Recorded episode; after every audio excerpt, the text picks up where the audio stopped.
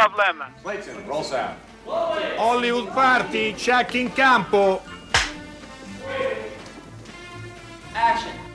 Hollywood Party è la più grande trasmissione della radio dai tempi di Marconi.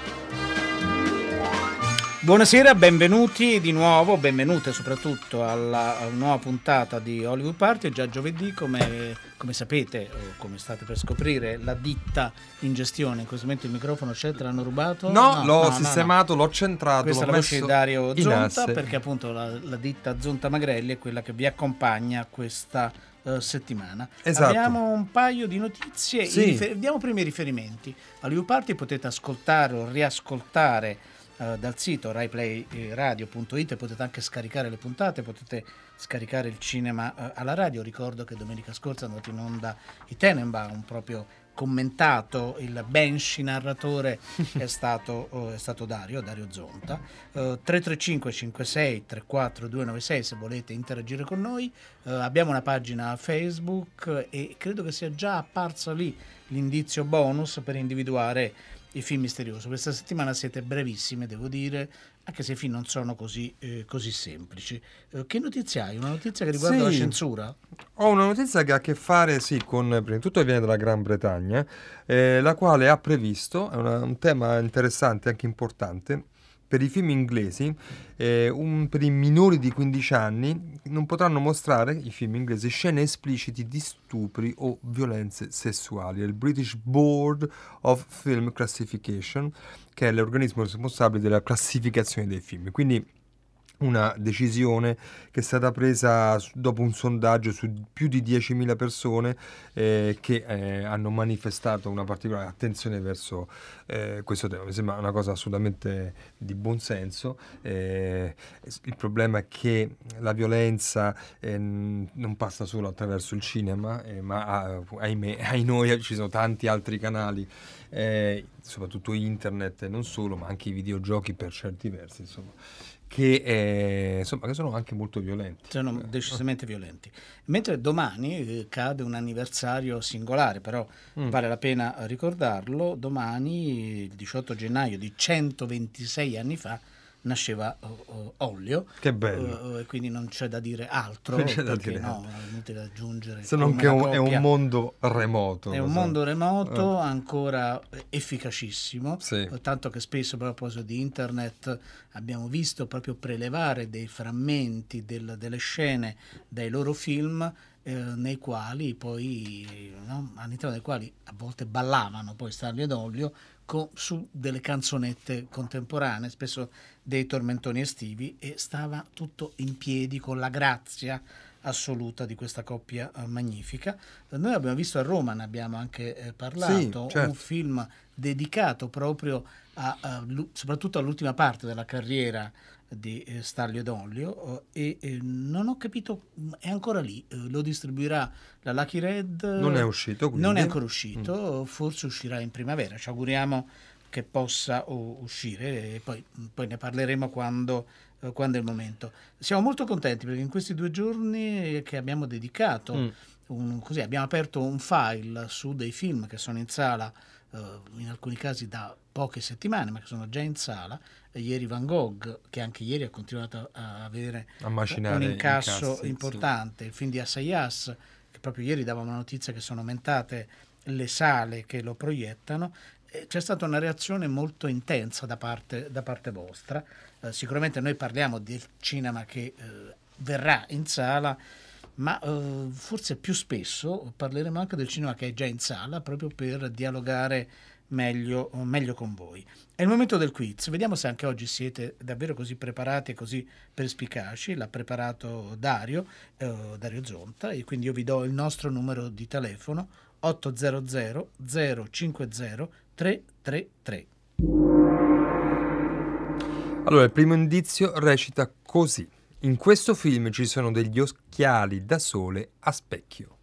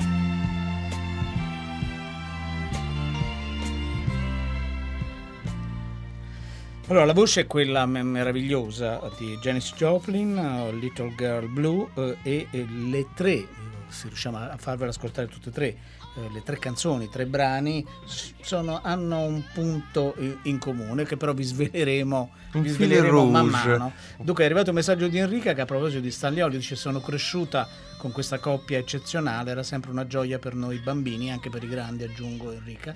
Mentre qualcuno utilizza il nostro, lo si può fare però non vale, il film misterioso non è Lolita, utilizzate il numero verde 800 050 333, tra l'altro avete anche modo di parlare con l'Arcadia, con le curatrici, con gli autori, i registi e quindi se questo vi fa piacere naturalmente. Beh, non è Però- poco, non però- è poco, no, non è poco, mitica è il, vero pre- è il vero premio. Eh, è il vero certo, premio, eh, risponde Erika Favoro, Francesca Levi, chi di turno, insomma, Certo. quindi sono chi fa questo, regia, eh, certo, chi fa il nostro programma da tanti anni, siamo per arrivare a un anniversario importante, no? Tra l'altro di Sì, Hollywood le nozze Party, d'argento nozze di d'argento, Party ma avremo aprile. tempo eh, per parlare. Se vi annoieremo fino a un'estasi radiofonica.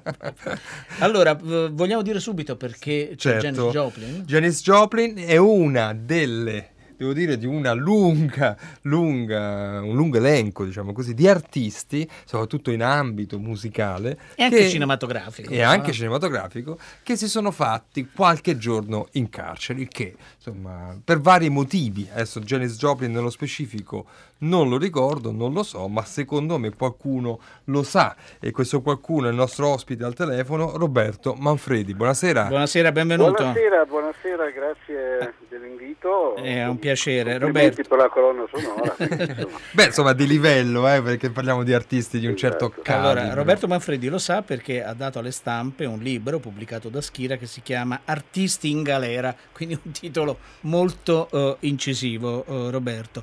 Eh, tu nell'introduzione, mi pare, a un certo punto del libro, Sì? dici che il libro non vuole essere una sentenza editoriale, no? No, né in un senso io- no, né, né no, per condannarli né tantomeno Né per per, assolverli, per certo. assolverli, certo.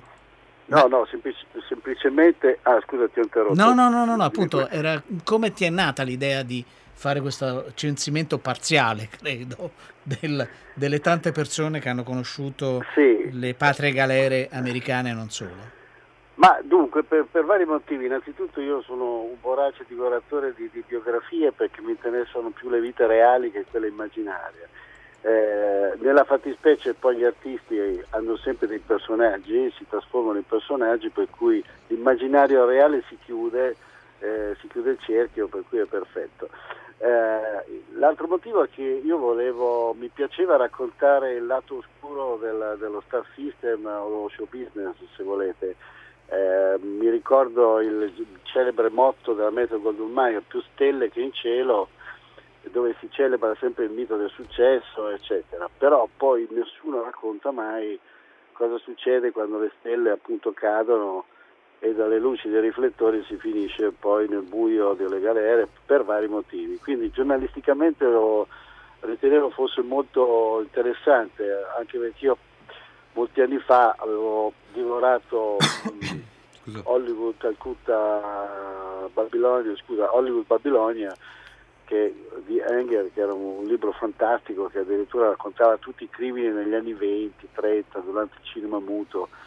Per cui insomma mi piaceva fare questa, questa, questa, diciamo, esplorazione. questa ri- ricognizione proprio ve- vera e propria. Eh, Roberto Manfredi, allora sfruttiamo questa tua competenza. Ecco, Il libro è veramente... Joplin posso dire Certo, certo, assolutamente. Sì, sì. Cioè lei diceva sempre è difficile essere liberi, ma quando funziona ne vale la pena. Ecco. ma lei è stata arrestata solo per uso di linguaggio scurrile Ecco. ehm, durante una performance eh, a Tampa, in Florida, in- esattamente nel 1969. Ecco. Però poi insomma è stata, viene rilasciata su cauzione 50 dollari, quindi insomma niente Po- di... poca roba, come si vuol dire. poca Ecco, roba. Poi dopo è stata multata per una sonora parolaccia che non si può dire. Eh, si può dire in inglese forse, ma comunque non la dico.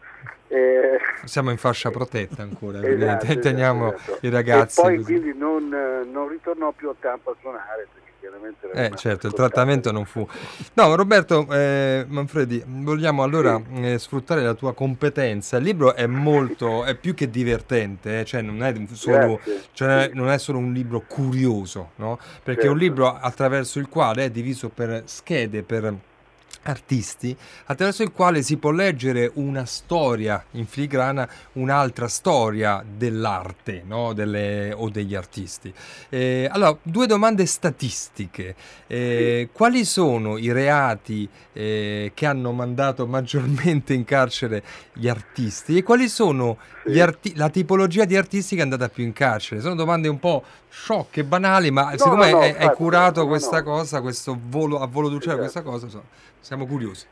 Allora, principalmente i reati sono per droga, Eh, quello, cioè la droga è la top ten, diciamo, il consumo di droga eh, nei casi di, di Tupac Shakur eh, addirittura di spaccio, però diciamo eh, sostanzialmente la droga è la top ten. Laddove però la droga per certi versi è stata anche una scusa, Mm. come nel caso di Fela Kuti, che insomma, per l'erba in realtà lui era un fiero oppositore dei regimi dittatoriali nigeriani ed è stato il secondo leader africano più amato, ai suoi funerali c'erano un milione e mezzo di persone, dopo Nelson Mandela è stato il leader più... Però ecco, la scusa era sempre l'erba nella fattispecie. Gli altri poi sai, i reati diciamo ehm, quello minore purtroppo sono i delitti, i crimini. Mm. Eh, cito Phil Spector, cito Bertrand Cantat che ammazzò Marie, Louis Trintignant, Marie Trintignant. Eh, il- poi ci sono altri tipi di reati, insomma, fiscali, risse, eh, cose di questo tipo. I reati diciamo, di tipo politico, eh, soprattutto se pensiamo al- agli Stati Uniti, sono minori. Sono- Però sono- direi che la droga sicuramente li batte tutti. li Eh, batte immagino. tutti quanti. Ascoltiamo la scena, eh, appunto una, una scena da eh, Dead Man Walking, perché c'è Sean Penn e anche Sean Penn ha conosciuto no, la foto segnaletica, quella che fanno no, frontale, di profilo, il numerino. Come vedi, ce l'ho fatta, Matthew. Grazie di essere venuta. Che strano, una suora che viene a trovarmi.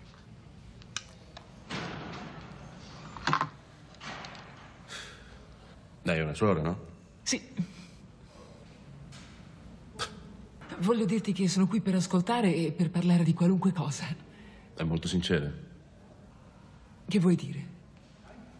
L'ha mai fatto prima? No, Non è mai stata così vicina a un omicida? che io sappia no. Lei vive a St. Thomas, è pieno di negri, si ammazzano tra loro come se facessero tiro al bersaglio. Quando ho ricevuto la sua lettera ho visto che si chiama Helen, come la mia prima ex moglie. Stavo per strapparla. È stata lei che mi ha denunciato. Quella cagna ha reso orfana la mia creatura. La tua creatura? Sono un condannato a morte padre. Maschio o femmina? Femmina. Come si chiama? Fa un sacco di domande. Non ti conosco. È meglio per lei. Nella lettera dice che lavora con gente povera. Suo padre era un avvocato, ne avrà visti di soldi. Un po'. Però vive a St. Thomas. Non riesco a capire, non so se è più pazza lei o io. Vivo dove lavoro. Nei bassi fondi. Invece tu? Io vivo qui. Intendo, sei cresciuto povero. Non c'è nessuno coi soldi nel braccio della morte. Allora abbiamo qualcosa in comune. Che cosa? Viviamo tutti e due con i poveri. Allora, appunto, dicevamo eh, Sean Penn legato a questo film. Sean Penn, eh, Roberto Manfredi, appunto in Artisti in Galera, eh, che, cosa, che cosa gli è accaduto? Allora, diciamo, il, il primo caso avviene nell'aprile del 1986. Eh, Sean Penn è già sposato da un anno con Madonna e una sera all'Elena, sul locale alla moda, si presenta David Walk Wolinski, che era un cantautore abbastanza noto perché aveva scritto I'm Nobody di Chaka Khan. Però Shen già lo odiava perché ci aveva provato con Madonna più volte, quindi gli tira un pugno, dopodiché gli scaraventa una sedia eh, addosso, quindi è, è un locale, un ristorante, quindi pieno di testimoni. C'è uno strascico legale e nel febbraio 87 viene condannato al pagamento di- una sanzione, spese processuale e a 12 mesi con sospensione condizionale della pena. La storia poi si ripete sul set di Colors Ah, dove lui eh, interpretava questo poliziotto eh, giovane, arrogante che cercava di arrestare chiunque. Vede un fotografo, lui all'inizio pensa che sia un fotografo di scena, ma siccome è sullo skateboard gli sembra un po' strano, perché lo raggiunge in realtà era un paparazzo, quindi sì. lo riempie di pugni eh, e il fotografo molto abile con l'autoscatto si fotografa per avere le prove. sì, sì, questa la seconda- ricordiamo, sì. Esatto, Seconda, seconda- recidiva, seconda- quindi. Esatto. Eh, Una sera poi va ehm, a cena con Bukowski e la moglie Linda e alle due del mattino, tornando a Malibu, esce dall'autostrada velocissimo, passando proprio davanti a una macchina della polizia.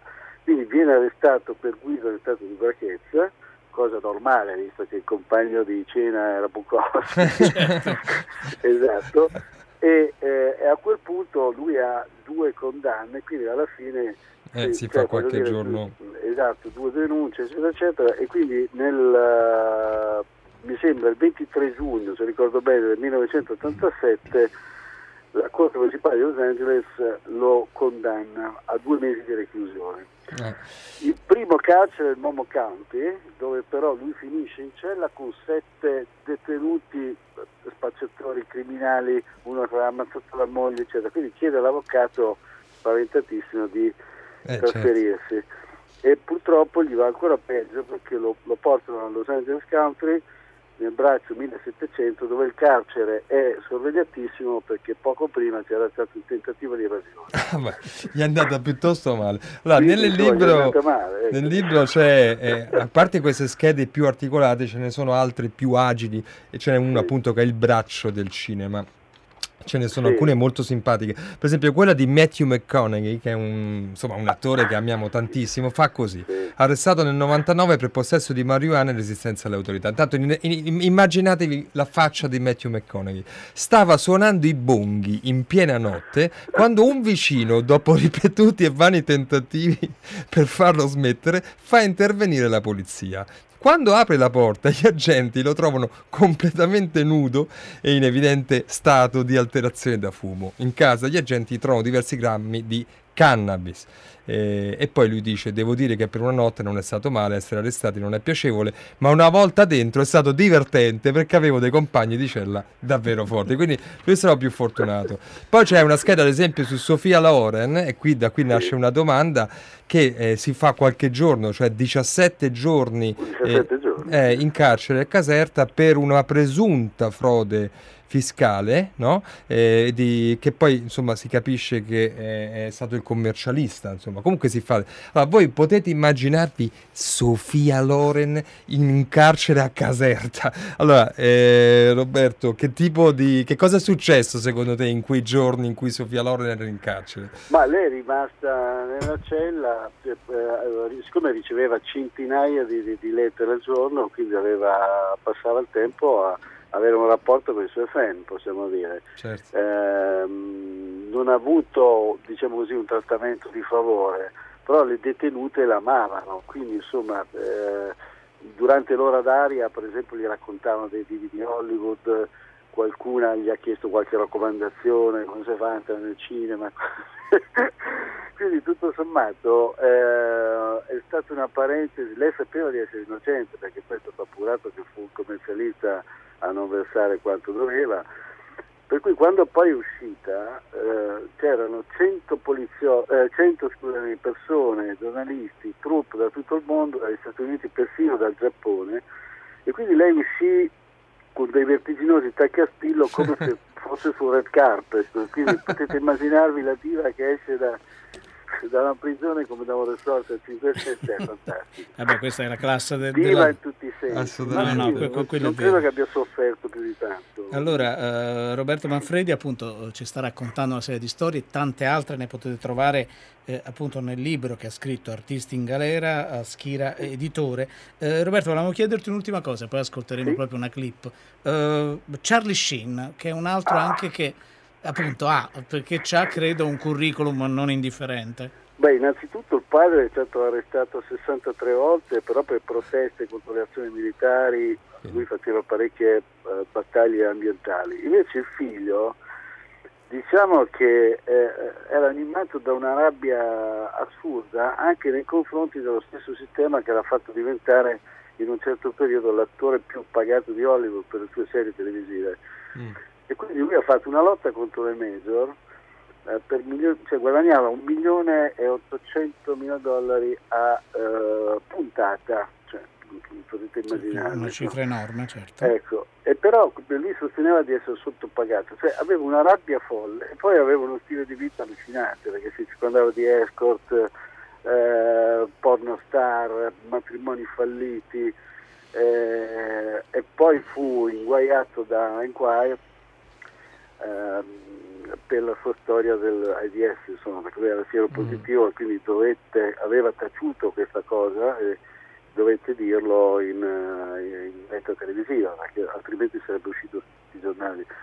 Quindi ha avuto cause infinite eh, di aggressione, di, di- di- di vita assolutamente... È un caso veramente assurdo, eh, non si capisce perché un uomo così ricco, fortunato, versatile, perché poi faceva anche film comici, non ha solo fatto Platoon o film di guerra o, o Certo. drammatici.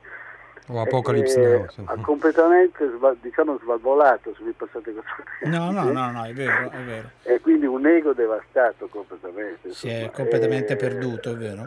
E poi Hollywood non ti perdona, perché il sistema, eh, se tu non segui certe regole, Eh. dalle stelle alle stalle è un attimo. E quindi pensare più stelle nelle a- stalle che in cielo. caso di, di Kevin Spacey, che No, è vero, seppur è innocente, perché ancora non è stato condannato, Certo. hanno fatto fuori. cioè. Poi immagino che, ma ti, ti stiamo per salutare, ma immagino che eh, ci saranno anche i casi più tragici, più drammatici, di errori giudiziari, eh, artisti in carcere hanno, la cui vita è stata devastata da questa, da questa esperienza. Insomma, eh, quindi è un Ce libro che... tanti. Eh, Sì, ce ne sono tanti. sta morendo in galera, lui si è sempre dichiarato innocente, Eh. non parla più, cioè, perché non l'hanno mai curato in galera, quindi aveva dei polipi in gola, non è mai stato curato, ha perso l'uso della voce, quest'anno compie 80 anni, dovrebbe uscire tra 8 anni Accidenti. e tutti gli artisti tacciono, compreso i Beatles, eh, Paul McCartney, eh, eh, piuttosto che insomma, Sì. Turner, tutti quelli che lui ha prodotto. Quindi, insomma, Roberto Manfredi, noi ti ringraziamo molto, artisti in galera, lo ricordo ancora una volta, Schira Editore, ascoltiamo a proposito Charlie Sheen, uno dei suoi film più popolari, Hot Shots. Grazie. Grazie tanto. Grazie a voi, grazie mille. Gentlemen, eccomi qua. Ciao, Ock. Come va? Ehi. Guarda, guarda, Big. Jazz. Scooter, Ehi. come va? Come te la passi, capo? Vabbè, lunga e felice. Mazel tov.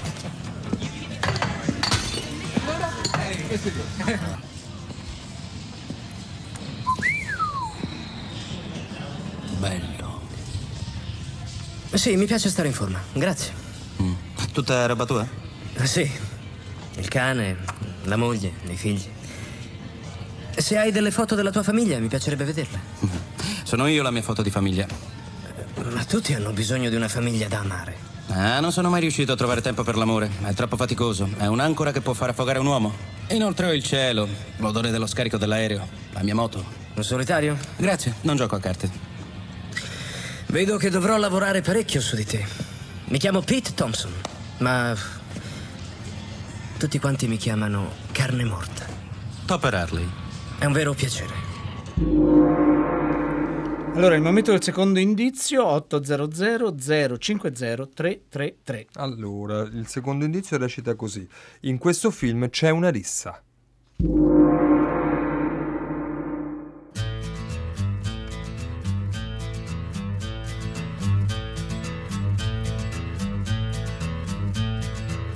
You wired me awake and hit me with the hand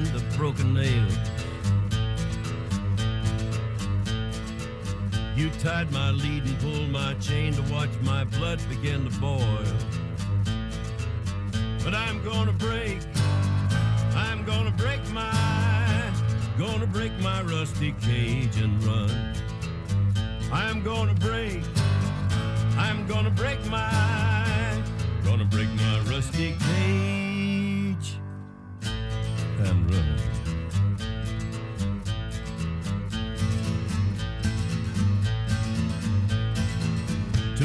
to start a fire. I'm burning diesel, burning dinosaur bones.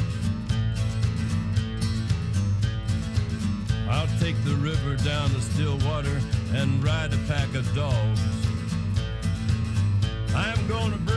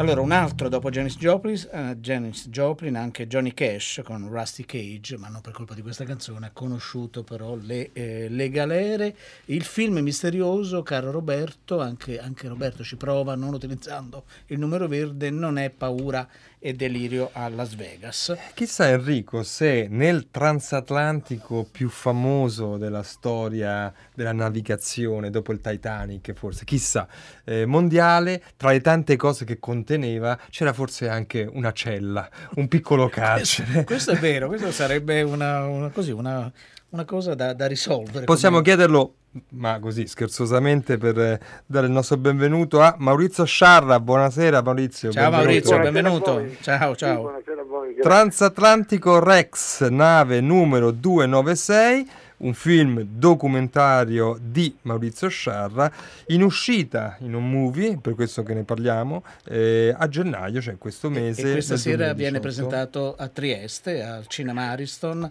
alle 20.30 Maurizio, vero mi pare? Sì. Eh, stiamo finendo la prima proiezione, Ah, ne facciamo due di perché- proiezione, ah. la sala è Partecipa. ha 100 persone che Certo. mi terrorizzano perché a Trieste sono tutti esperti del Rex. Eh beh, E perché... quindi sono già stato minacciato. No, no, stai tranquillo perché secondo me hai fatto un buon lavoro. No, io davo questo orario perché è quello che abbiamo trovato sulla- sul esatto. comunicato, però evidentemente c'era una grande richiesta, insomma. Sì, Trieste... infatti abbiamo raddoppiato le bene. alle 20.30 ci avremo la presentazione ufficiale, ma adesso facciamo il primo assaggio. Esatto. certo. Trieste appunto non a caso perché nella storia del Rex eh, Trieste insomma è stato un passaggio importante, il disarmo, la- eh, gli anni passati eh, in sosta. Una- un- uno dei progetti in- di ingegneria navale più eh, potenti, più veramente che mh, portano con sé un'idea di mondo, eh, l'idea di quel mondo, 2022 posti, un- insomma un- una cosa colossale appunto, che è Sì, diventata diciamo per riprendere quello Eh, che dicevate voi, Sì. una cella non c'era. Ok. Eh, però c'erano per esempio delle cabine termali, cioè c'era un accordo con le terme di Salso Maggiore, eh, appunto per cui nel Rex c'erano delle postazioni per l'aerosol con le acque di Salso Maggiore e c'erano i primi lettini abbronzanti, c'era l'aria condizionata, c'erano una serie di cose che per l'epoca erano assolutamente innovative ed erano un salto tecnologico enorme. No, no, quello è vero, anche perché stiamo parlando degli anni 30, quindi parliamo appunto no, di, di, anni, di, anni, lontani. Eh, Maurizio Sciarra, vedendo il tuo film si capisce di come questo transatlantico non è semplicemente una nave, eh, è molto molto eh, di più. Però raccontaci tu, è inutile che raccontiamo noi come spettatori, visto che hai costruito, hai seguito la storia di questo simbolo anche di, una, di un periodo storico.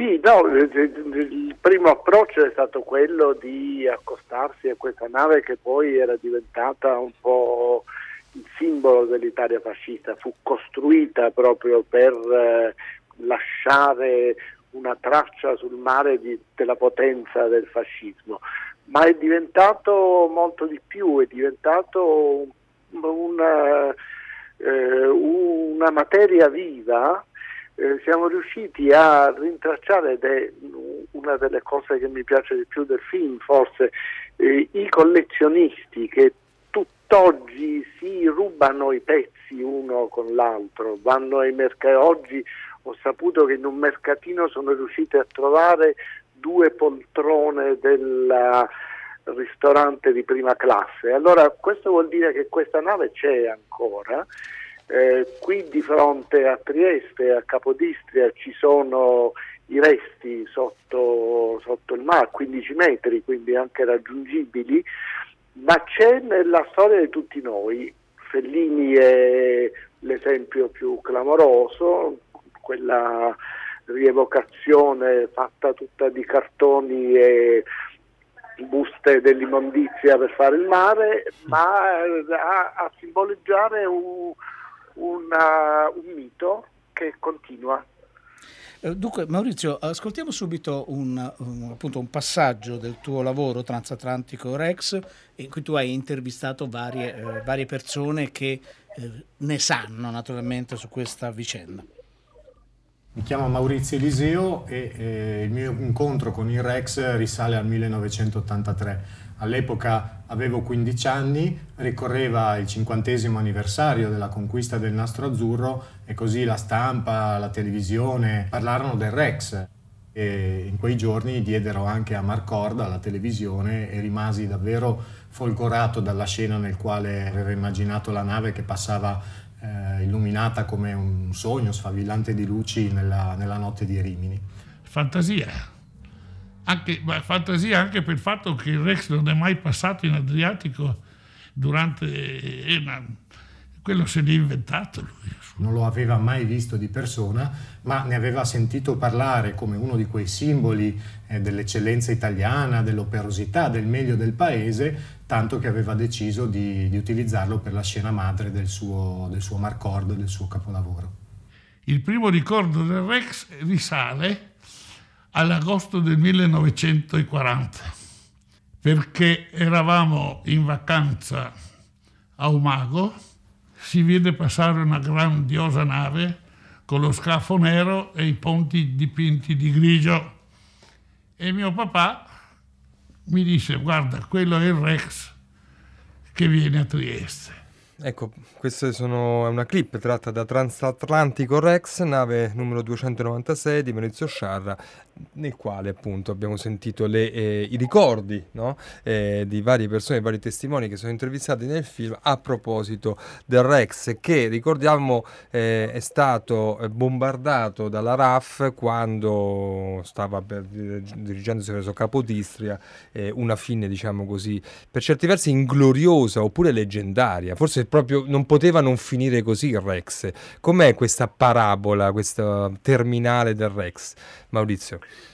Ah, il Rex eh, praticamente vive otto anni, sì. è una, un periodo brevissimo in cui riesce a conquistare anche il nastro azzurro che è il, il il record di velocità dell'attraversamento dell'Atlantico, mm, ma poi per l'inizio della guerra e per eh, la, la, la, decadenza di quel tipo di trasporto viene un po' messo da parte, viene messo qui a Trieste ridipinto di grigio per non farlo riconoscere E poi arriva lo sfregio finale, che è un atto, come dice, come ha detto chi l'ha bombardato, noi eravamo, eh, cioè non volevamo bombardarlo, sapevamo di fare una cosa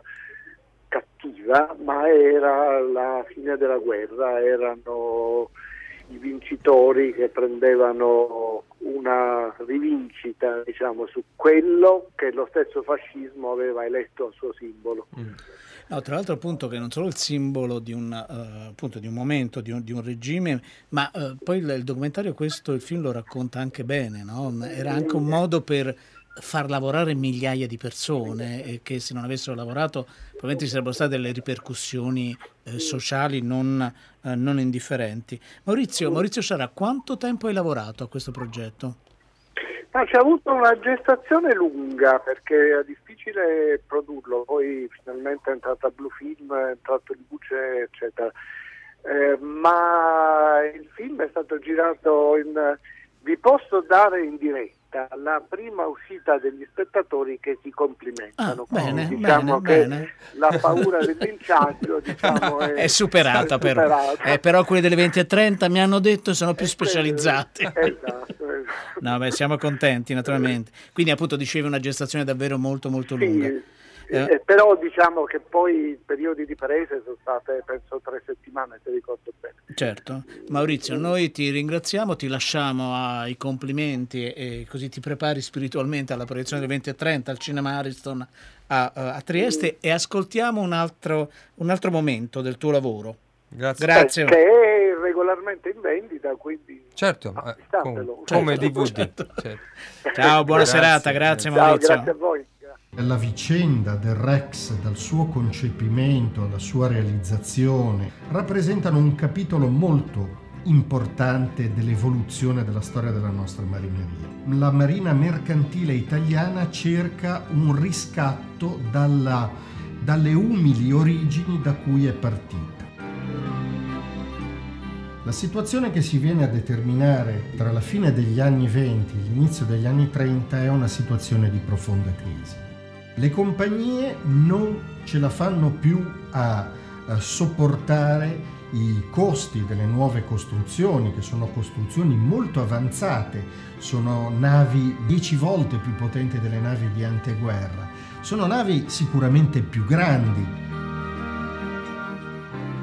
in questo contesto le compagnie non giocano più da sole, sono tutte, per quanto riguarda la Francia, la Germania, l'Inghilterra e anche l'Italia, assistite e sovvenzionate dagli stati.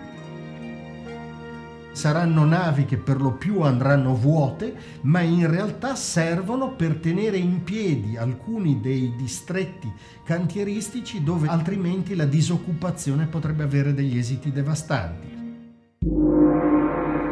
Allora, 800 050 333, gli ultimi due indizi, e il quarto è quello l'indizio bonus. Allora, gli ultimi due indizi forse sono rivelatori. Allora, in questo film c'è qualcuno in incognito e il quarto indizio bonus è, dice così, in questo film non si può evadere oppure non si può evadere da questo film.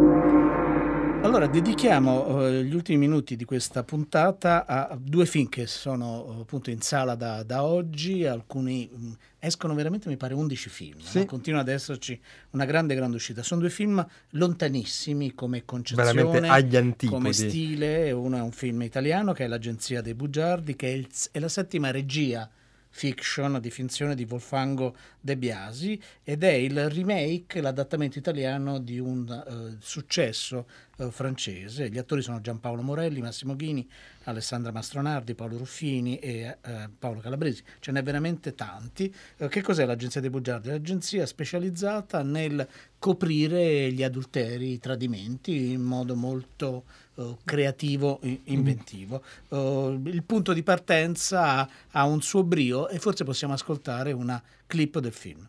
Tu lo sai in questo momento in Italia quante persone si stanno tradendo? No. No. Guarda lì, il display. Alle 11 di mattina. Alle 11 di mattina. E pensa che a maggio in pausa pranzo si arriva anche a 4 milioni. Sai che vuol dire se vengono scoperti? Sono 4 milioni di partner che si gridano ti lascio, 6 milioni di bambini che vagano da un appartamento all'altro e non troveranno mai più il loro quaderno di matematica. Noi evitiamo alle vittime il dolore inutile della verità. Questo aspetto umano e sociale mi motiva ancora di più.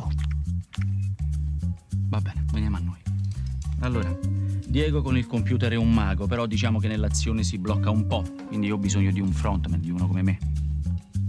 Bisogna saper recitare. Ho fatto un anno l'attore. Mentire in maniera credibile. Due anni in politica. Fingersi autorevoli. Allora, questa era l'agenzia dei bugiardi, poi il film che veramente è agli antipodi rispetto a questo è un film che arriva eh, dalla Francia. È un film francese, straordinariamente francese, incredibilmente francese, eh, quindi lo si può amare, lo si può odiare, ma io direi che lo si può amare. La Deleur, eh, da, tratto dal romanzo di Marguerite Duras, un film di Emmanuel Finkiel e con Mélanie Thierry e Benoît, Benoît Magimel, bravissimo, entrambi, e, e racconta la storia di, un- di- di uno stato d'animo, appunto, di un'attesa eh, e anche di un'assenza di questa donna che vede, mh, siamo nella seconda guerra mondiale, nella Francia occupata, il marito, uno scrittore importante, viene eh, portato via eh, e lei rimane, no? è la donna che rimane, però in una condizione straordinaria di attesa e anche attraversata da un senso di colpa perché c'è una, diciamo così, la, il cono- la conoscenza con un altro uomo, cioè una esperienza sentimentale alternativa. Bene, molto, molto raffinato, una ricostruzione storica credibile, mh, bello eh, e mh, Ve lo, ve lo consigliamo Sì. naturalmente, è un film che sollecita lo spettatore, che richiede una grande pazienza, che viene però ripagata eh, nel modo più assoluto ed è il libro è autobiografico, naturalmente una- all'epoca ancora Marguerite Duras si chiamava Antelme come il nome del marito che viene citato nel, Nel film. eh, nel film. Eh, non perdetelo, forse non abbiamo tempo per farvi ascoltare eh, sì, un attimo, Un assaggio, un assaggio un del film. sapore. Abbiamo l'imbarazzo della scelta. 2000 fucilati a Belsen. I 1500 corpi in una fossa comune a Mittelgladbach. Ci sono marce forzate ovunque, su tutte le strade. I sopravvissuti di Buchenwald salutano i fucilati alla vigilia della liberazione. Perché non parlino? Hanno trovato i corpi ancora caldi. Allora, questa è la nostra sigla. Non s- forse non c'è un vincitore Ah, non oggi. c'è. Oggi avete Ah. battuto fiacca. Beh, abbiamo giocato con l'idea del cinema eh, degli artisti in carcere, quindi cinema carcerario. Il film era Brubaker con il grande Robert Redford che appunto si finge qualcun altro eh, perché si intrufola in un carcere per capirne il funzionamento. Ci sono gli occhiali a specchio che sono un elemento essenziale del film, l'evasione, l'impossibilità di evasione, insomma, Brubaker. Brubaker. Allora, chi ha fatto questa puntata però, Dario? Certo, Francesca Levi, eh, Maddalena Agnisci, Luciano, Luciano, Panisci, Panisci, che ci ha mandato in onda. la nostra redazione Massimiliano Bonomo, Alessandro Boschi, Erika Favaro e poi i nostri ospiti al telefono Roberto Manfredi, Maurizio Sciarra, Enrico Magrelli. E Dario Zonta, eh, c'è Tre Soldi, questa sera torna eh, Tre Soldi, quindi seguitelo naturalmente, poi c'è Radio 3 Suite, quindi la lunga serata nottata di Radio 3. Noi domani saremo qui e tra l'altro avremo un ospite che ci racconterà un aspetto della storia del cinema, noi vediamo i film sullo Sì, schermo. inusuale, Ed è poco. una professione, un mestiere, non vi sveliamo di più, vi aspettiamo domani, state bene.